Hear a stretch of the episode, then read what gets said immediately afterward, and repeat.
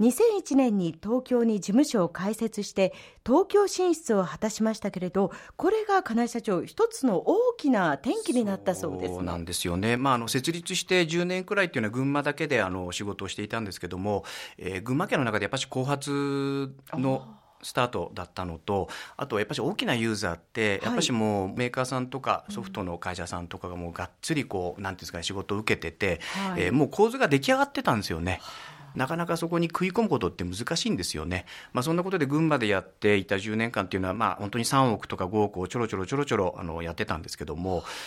東京ってコンピューター業界でいうと、まあ、日本全国を100とすると、はい、東京だけで60%以上の発注量があるんですよ、うん、だから同じ営業の時間をかけるんであれば、はい、群馬でやるよりもやっぱ東京でやった方がシステムの規模も全然違いますし、えー、受注単価もやっぱ東京単価っていうのがあるようにいいですし、まあ、利益とかも多いのでやっぱ東京に出た方がいいだろうということで進出しました、まあ、そして出たところ、まあ、売上が5億10億15億25億35億45億55億というような形で 雪だるまです、ね、伸びていったということで、まあ、あの本当に東京に出てよかったなというふうに思いますかね、はい、ただ金井社長やはりそのように同じように考えて東京進出をされた企業さんもたくさんおられると思うんですよね、うん、東京は競争も激しかったんではないかと、うん、そうですね。ただ先ほど話した通り、優秀な技術者がいたので群馬であろうと東京であろうとどこであろうと通用しちゃったんですねなんかね本当に、うん、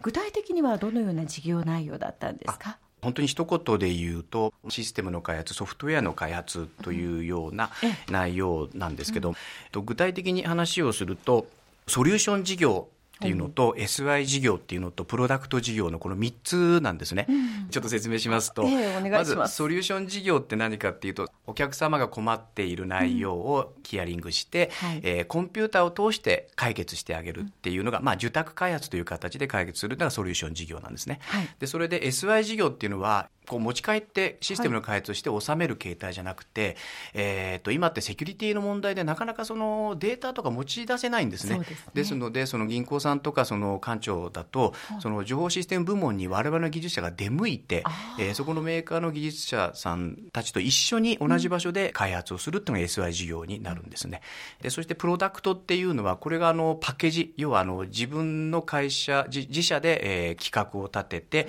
自社で開発をして、えー、自社のオリジナルの商品という形で売っていくという、まあ、このソリューション事業 SI 事業プロダクト事業でこの3本の柱で今やっています。でプロダクト系の話ちょっと長くなっちゃうんですけどいつかねちょっと話をすると。まあ、オリジナルの商品いくつかあるんですけども、えー、えーと今一番主力で売ってるのが CRS えっ、ー、と C はクライムの C で、えー、とレビュー支援ツール。レビューってコンピューターのソフトウェアを開発するときに自分でチェックしただけだとなかなかその不具合って見つけられないんですよね、うん、それを複数の第三者の目でその不具合をあぶり出すというような会議体のことをレビューって我々言うんですけどこれってもう絶対やる必要がある工程なんですね、はい、このレビューという会議体を支援するツールでこれをやると品質が格段に上がるんです。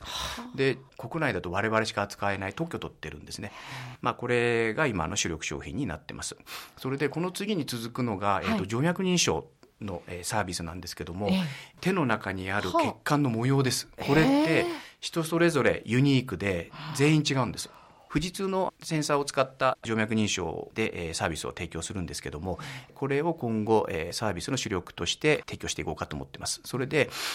認知症の老人が徘徊した時に事前に登録をしておいてで警察で保護されて困った時に、え登録されていれば手をかざすだけでこの方はどの家庭の誰々さんということが分かってお連れするサービスを実は前橋市役所で、え4月からテスト的に、え運用することが決まっていて。前橋、群馬県を皮切りに全国に展開していきたいなというふうに思っています。あとはちょっと地域の貢献のためのいろんなパッケージプロダクトなんですけども、はい、えー、昨年、えー、真田丸やってましたよね、はい、その関係で 真田の野望、えー、3D 沼田城というスマートフォン上で沼田城を築城するゲームアプリですとか、はい、あとは実は5月にこれからまたリリースする予定なんですけども、えー、群馬県って縄文カルタ皆さんみんな言えますよね。そうですね、えー、それと昨年ポケモン GO がすごい流行りましたよね。ちょっと合わせたようなものなんですけど フダッシュ縄文カルタ GO という上毛かるたの絵札を関連した地域に行ってスマートフォン上でその絵札をゲットするっていうような機能とあとはもっとリアルの絵札がもっとかっこいい札が欲しいって言った場合は、群馬県の観光課が勧めるようなお店に行ってなんか買い物をしたり、えー、食事をするともらえるよと。でそれでその絵札をスマホでかざすとその絵札の説明が、えー、奈良さんが喋ってナレーションしてくださると嬉しいんですけど もうナレーションでその絵札の説明とかその地域の、えー、由来だとか、その札の歴史だとかそういったことを、えー、学べるようなスマホのアプリゲームを5月にリリースする予定です。あの事業が拡大していく中で、これもやっぱり人材の確保というのが非常に重要ではないかなと思うんですけれども、そのあたりというのは、どのように対応なさいました？そうなんですよね。設立当初って知名度も全然なかったのでいい人ってなかなか取れなかったんですよね。まあ、それだったんで、まあ、いろいろあのアンテナを立てて、はい、他社さんの優秀な技術者さんとか営業の方が辞めたとかって情報を聞くと、はい、すぐに飛んでって、えー、と飲みに連れてって、えー、と口説いて、えー、一緒に登ろうよみたいな形の夢を語ってですね、はい、でそれで来ていただいたような形で人をこう増やしていきました。で、まあ、最近はちょっと知名度も上がってきたので M&A だとか人材紹介っていう形で、はい、えー、人の採用をやっています。まあ、だからずっと私の仕事って本当に優秀な人を、えー、採用してその人たちが辞めない環境を作るっていうのが、まあ、一貫した私の一番のメインの仕事だったように思います。まあ、その採用という部分ではどういったところを採用の基準になさってます？そうなんですよね。まああの、クライムって CLIMB っていう綴りなんですけど実は一個一個に意味があって、はい、C ってクリエイティブ想像力なんかものを作れる人、うん、で L はリバティ自由な発想のできる人 I がインテリジェンス、まあ、知性知識持ってる人。M ってマルチプレックスっていう多面体。人間力のある人っていう、まあ、あの SE ってあの、まあ、技術的なスキルを持ってると SE って言ったんですけど今ってそれだけじゃダメなんですよね。えーと、マネジメント能力とか、えーと、部下にものを教えられる教育ができたりとか、まあ、バランスのいい人間力のある人ですよね。はい、あと、えー、最後の B ビリーブって信頼絆っていう嘘をつかない人なんですよね。まあ、ちょっと後のこじつけみたいな形で作ったんですけどこういうスキルを持った人であればぜひ来てくださいという形で、うん、えー、今お誘いしてるますかね。はい、あそうですか、まあ、どこのお話を切り取ってもですよ金井社長。とっても順調に推移してると。えもうこれしかこの一言しかもう出ないなっていう気がするんですけど。でも